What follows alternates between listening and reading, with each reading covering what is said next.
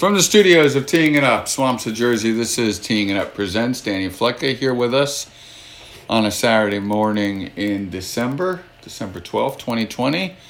Good afternoon, sir. How you doing, my man? I am well. Good to talk to you on this Saturday. Let's talk some soccer. Um, we had an absolutely awful incident happen um, earlier this week, I think it was this week, that involved accusations of racial slurs being used by a fourth um, official towards a player. I think this was last week, actually. Um, uh, uh, uh, towards a coach, and then some players got into it. What the heck?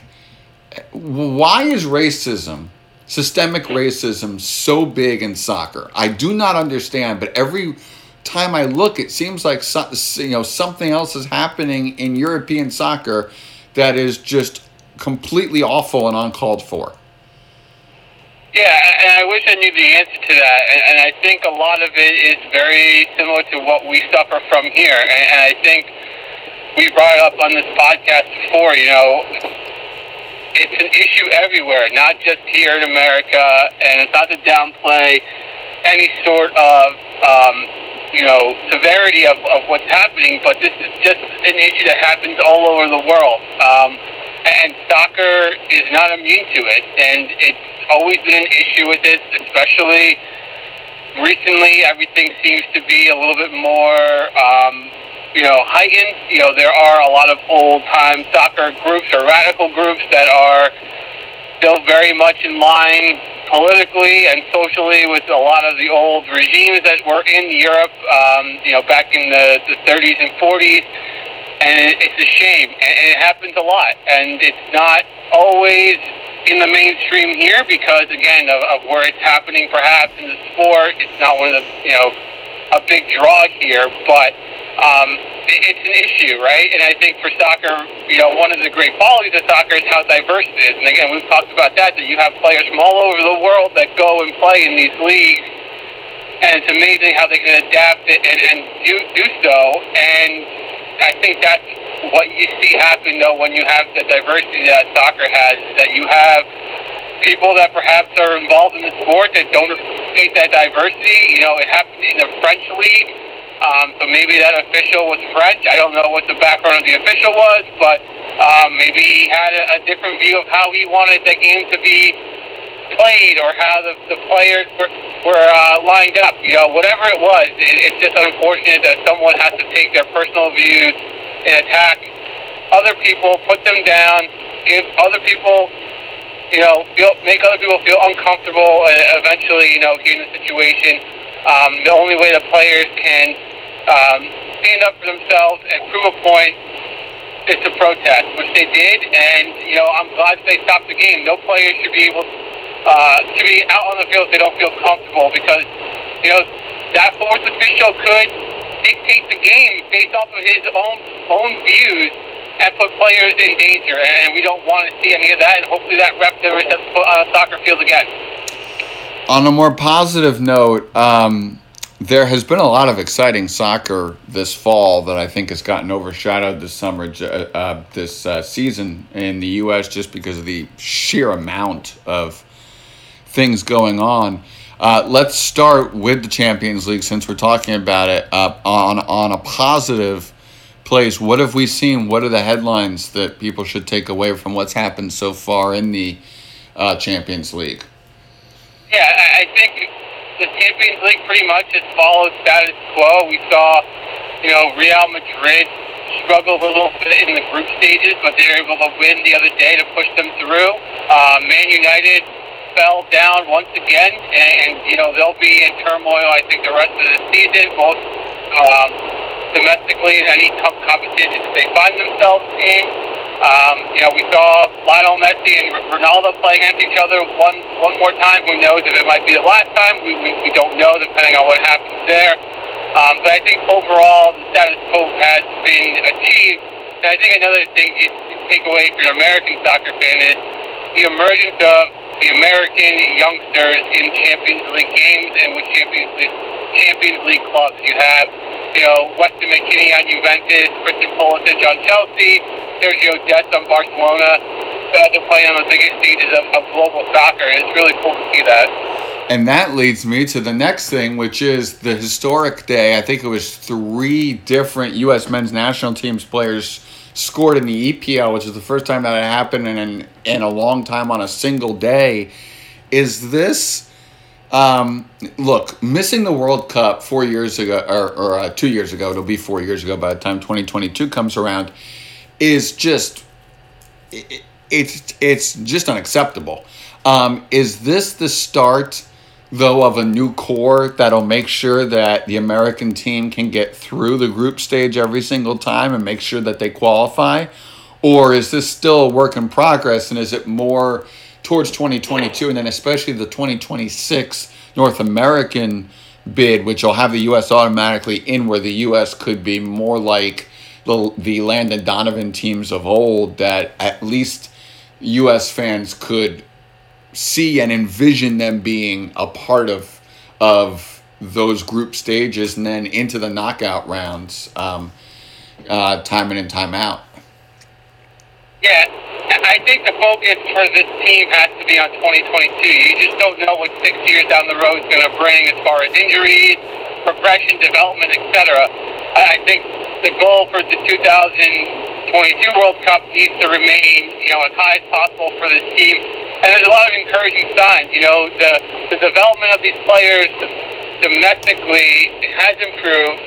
Um, the development of these players internationally has also improved. You know, these kids are going to clubs in Europe at a younger and younger age. They're having the opportunity to get playing time. You know, you look across Europe and, and big clubs in Germany, in England, Italy, and Spain all have um, you know young American players that are projected to uh, you know, help out that team, you know, in the near future, and that's really exciting.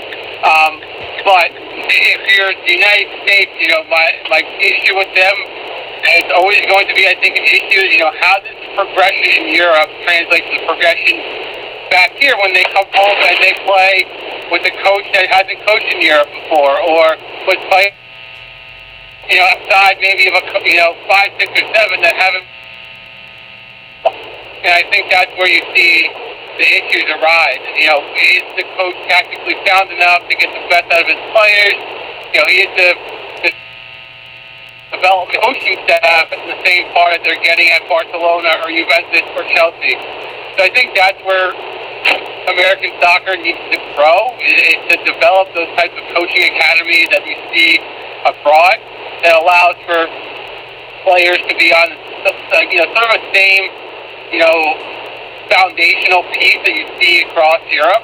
Uh, but there's no doubt that the players, the most skillful players that the United States has ever had from a soccer perspective, how they all piece together, we're going to see. But I, I, I like the progression, and if anything, you know, these players being so young allows them the opportunity to develop that chemistry as they move forward, both, you know, uh, on their club levels and both internationally when they come back and play with them. So it's going to be exciting to see what they do when they have that opportunity and they they put out a full squad of the players that we're seeing right now play for, for the big clubs in Europe.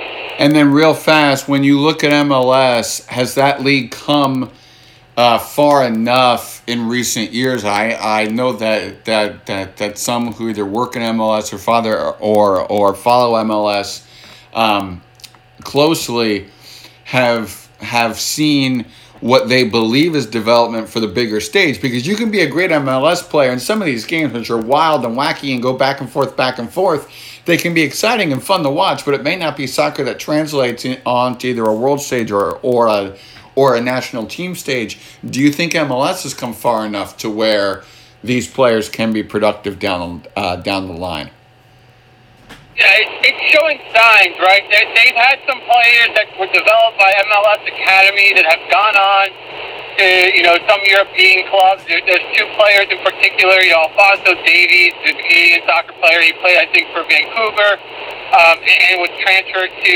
uh, Bayern Munich as one of the, you know, up-and-coming stars in soccer.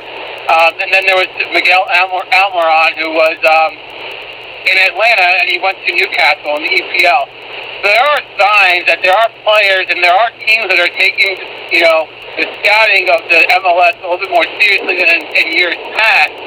Um, it, players from play two, even though that might be like the last stop of their career. It's still something that's a, a draw and has you know brought players you know stateside to play. I think the thing with the MLS is that it's still not considered a top tier league, and there's so much other factors that go into that, and a lot of that is, you know, support here in the United States for soccer in general. Another thing is, you know, just history and tradition. You know, they just don't have that here, and it takes time to get that. But you know, if the MLS is still able to to put out a product that you know that other teams are watching, you know, abroad and scouting and developing, it just sort of enhances your own development as well. So there could be a time, you know, 10, 15, 20 years down the line where these American players don't need to go abroad, but, you know, they're still far away, a far ways from that happening. We're talking to Danny Flecker here on Teeing It Up uh, in his weekly spot. We're going to move on uh, to the National Football League. Um, how surprised is Boston right now at being absolutely dominated by the Rams on Thursday Night Football and losing 24 to 3? This is not a position the Patriots have been in for a long time, and their 10 win season streak um, has come to an end. But I think to see a Bill Belichick team dominated that badly on a national stage is just truly shocking. Even if this is an off year for them, um, it, it, it just it, it it's just stunning to see them lose twenty four to three like that. Yeah, and I don't think it was um, a surprise up here. You know, for the whole season, you know, the, the sentiment around the team is that they just don't have enough talent and that their quarterback play hasn't been strong enough for them to get anywhere. And it's been true. You look at, you know, Cam Newton the last six, seven weeks, his, you know, his troubles with throwing the ball, you know, his inability to sustain drives, his turnover problems.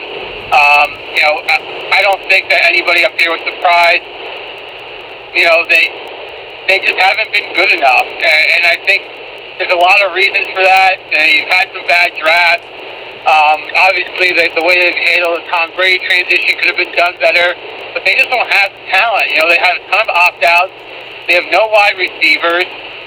You know, their quarterback play has been horrendous, and they're young, you know, on, on the defense. So I think this type of season, at the end of the day, when we look back now, 14 weeks, you know, since the start of the season was expected.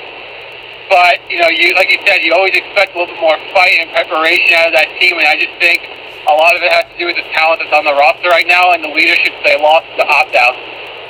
Danny Flecker with us here on, on Teeing It Up. All right, let's look towards uh, this weekend. Um, I assume you do not want to talk about Jets Seahawks. I don't know what you want to talk about. yeah, that was slightly embarrassing. Um, no, let's instead uh, look at I what what I believe is an intriguing game, which is the Monday night game. Uh, you get Cleveland, who continues to win football games on a high against Baltimore. It's going to have all their pieces back finally for the first time um, uh, since their COVID outbreak. And this is what I think is interesting in the AFC right now. You have um, a gap between Pittsburgh and Kansas City, and then everybody else. Um, and who's going to break out of that? And could it be the Cleveland Browns of all people? Meanwhile, for Baltimore, they're on the outside looking in. This is a ginormous game for the Baltimore Ravens, and, and you would hope that everybody has all their talent back. They were able to get the winning in Dallas, but Dallas is in a completely other situation. They're just downright atrocious. Um, so these are still big games. These are divisional games, and this is a big moment for the Browns. What do you think about this Monday night game? Yeah, I think you hit the nail on the head, right? It's a big game for the Browns, a game that they haven't played in years um, as a franchise. You know, granted, it's you know a new new players, new coaching staff. You know, I get all of that. It it comes down to I think you know execution. Again, we saw Cleveland execute brilliantly on Sunday, a game I did not expect from them at all. Um, and Baltimore, who has won games here and there, you know, but hasn't looked as impressive as they did last year. So, you know, it really comes down to, I think, the defenses. Can Baltimore, um, you know, stop the run game for Cleveland, and can Cleveland, you know, contain Lamar Jackson? And I think that's where the game's going to be won. And we've seen Cleveland have one of the best rushing tag attacks of the year. Um, and we've seen Lamar Jackson at times be absolutely brilliant. But my concern with Baltimore lies in with Jackson's efficiency as a passer.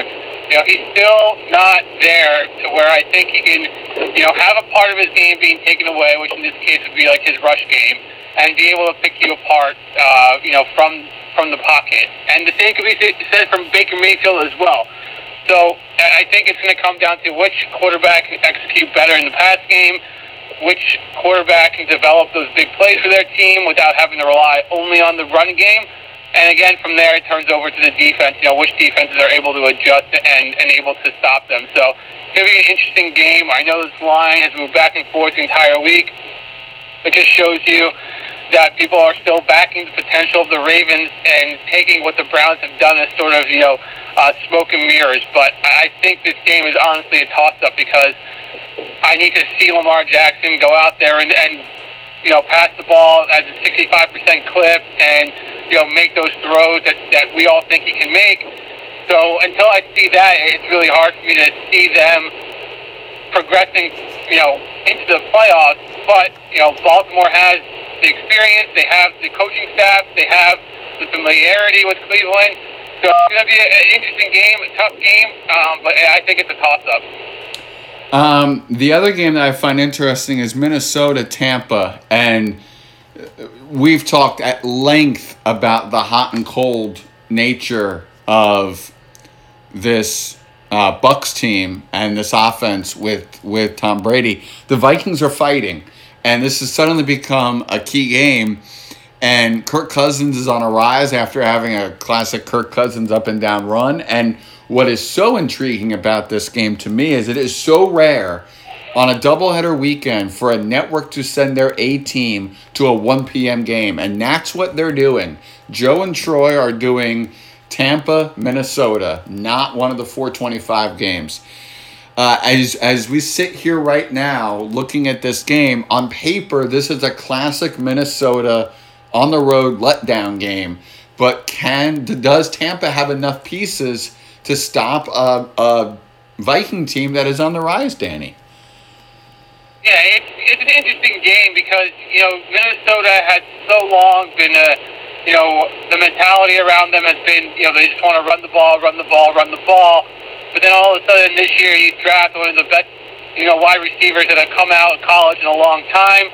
You still have Adam Thielen, and then obviously you utilize Dalvin Cook in the passing game. And all of a sudden they become a little bit more dynamic and explosive the question for me is, you know, what has Tampa done over these last two weeks to adjust what they've done offensively? You know, defensively, they're pretty strong, even though I think they're a tad overrated. They have the number one rush defense, um, but their their secondary to me can be had, and I think you know that's what Minnesota needs to try to take advantage of. On the flip side, you know, is Bruce Arians going to mold to Tom Brady? rather than vice versa. And I think that's the key to the Buck season is being able to say, hey, we have Tom Brady and we have all these weapons. There's a way for us to utilize Tom Brady's strength and the strength of the skill players we have to be more efficient on offense. I don't think throwing the ball 25 yards downfield every other play is that is that strategy. So has Bruce Arians figured out a way to get the most out of what he has out there? And we, we haven't seen that yet. So I think until we see that, you know, Tampa Bay is going to be a team with all its potential but no results. Um, but this game is interesting in the fact that Minnesota isn't they've used to like they've been in the past with a strong defense. Um, so I think you know Tampa Bay obviously has some opportunity here, but I think it's going to be a hard fought game. The line is I think six and a half, seven. I do like the Vikings to cover that, but I think ultimately Tampa Bay just has too much from a from a passing game perspective to take advantage of some of the weaknesses in Minnesota secondary. We are um, we are talking to Danny Flecker here on teeing it up. All right, so um, as we look now at the slate of games, the only other game I'm going to ask you about specifically is Arizona Dallas. Just because, uh, sorry, Arizona New York. Just because the Giants suddenly they get the upset win against Seattle, they are they have momentum Um, and they might get Daniel Jones back depending on what they decide. How do you view this game right now, um, which will be tomorrow on the Fox Television Network? Yeah, this is another game that's a toss up for me because if they go with Colt McCoy for whatever reason, right, it, it limits them offensively. And there's no doubt about that. We saw that last week. We knew that going into last week. Um, and it's, it's one of those things where how long or how consistent can this defense keep playing the way they're playing? And you would think that Kyler Murray is kind of that quarterback that could crack the code a bit because of his ability to run and scramble and keep plays alive, um, and DeAndre Hopkins on the outside. But we've seen Murray kind of taper down a bit with his running, whether that's his shoulder, whatever it may be. Um, his, his effectiveness hasn't been there the last couple of weeks. But what if this is the week that he's healthy? You know, what if this is the week he, he's able to, to do all the things he was doing earlier in the year? Um, from a Giants fan perspective, this game scares me just because of that, that question mark right there. The defenses have been great, they've been solid, but you know how long and how consistent can they be? You know we've kind of seen it all year. They've been kind of that bend don't break mentality, um, and it's worked for them. But if Kyler Murray is putting up 24, 25 points against you, you have to be able to score 26, 27 they can't do that with Colt McCoy, in my opinion. So the, the game tomorrow, I think, comes down to again how how effective are they defensively? Can they force a couple of turnovers like we did last week? Keep you know get a couple of short fields and you know maintain their rushing attack they've had. If they aren't able to do that, it's going to be tough for them to win. But like you said, they had the momentum. I think they're starting to believe in themselves, and you know with that, anything is possible. And that is that. So Anything else uh, uh, betting wise that you would like to point out here before we shut this podcast down on a Saturday? Um, not really. I think you know there are a lot of interesting games this week. A lot of important games for playoff positioning. So you know the games are, are going to be tight. I think it's going to be coin flips across the board. To be honest with you, so we'll see what happens. You know, a couple games. I think I, I might take some some action in our Indianapolis versus Oakland. I like Indianapolis, and I do like Pittsburgh against Buffalo on Sunday night. That would be Las Vegas. Las Vegas, yeah, Raiders, whatever. Just uh, uh, yeah, look. Some people know them as the as the Los Angeles Raiders. That's why Tiger Woods is a diehard fan of them. You know, some know them as Oakland, and now some know them as Los Angeles. And speaking to that toss up thing, I mean, uh, sorry, uh, speaking to games that have huge implications, Kansas City, Miami is one of those two that I'll be watching tomorrow just to kind of see how good Miami is, or does Tennessee, or, or does Kansas City just go in there and would uh, uh, demolish them. Danny, thank you as always for coming on Teeing It Up with Jeremy Schilling. Awesome, man. No worries. Have a great weekend. You got it, and have a great weekend, everybody. Enjoy.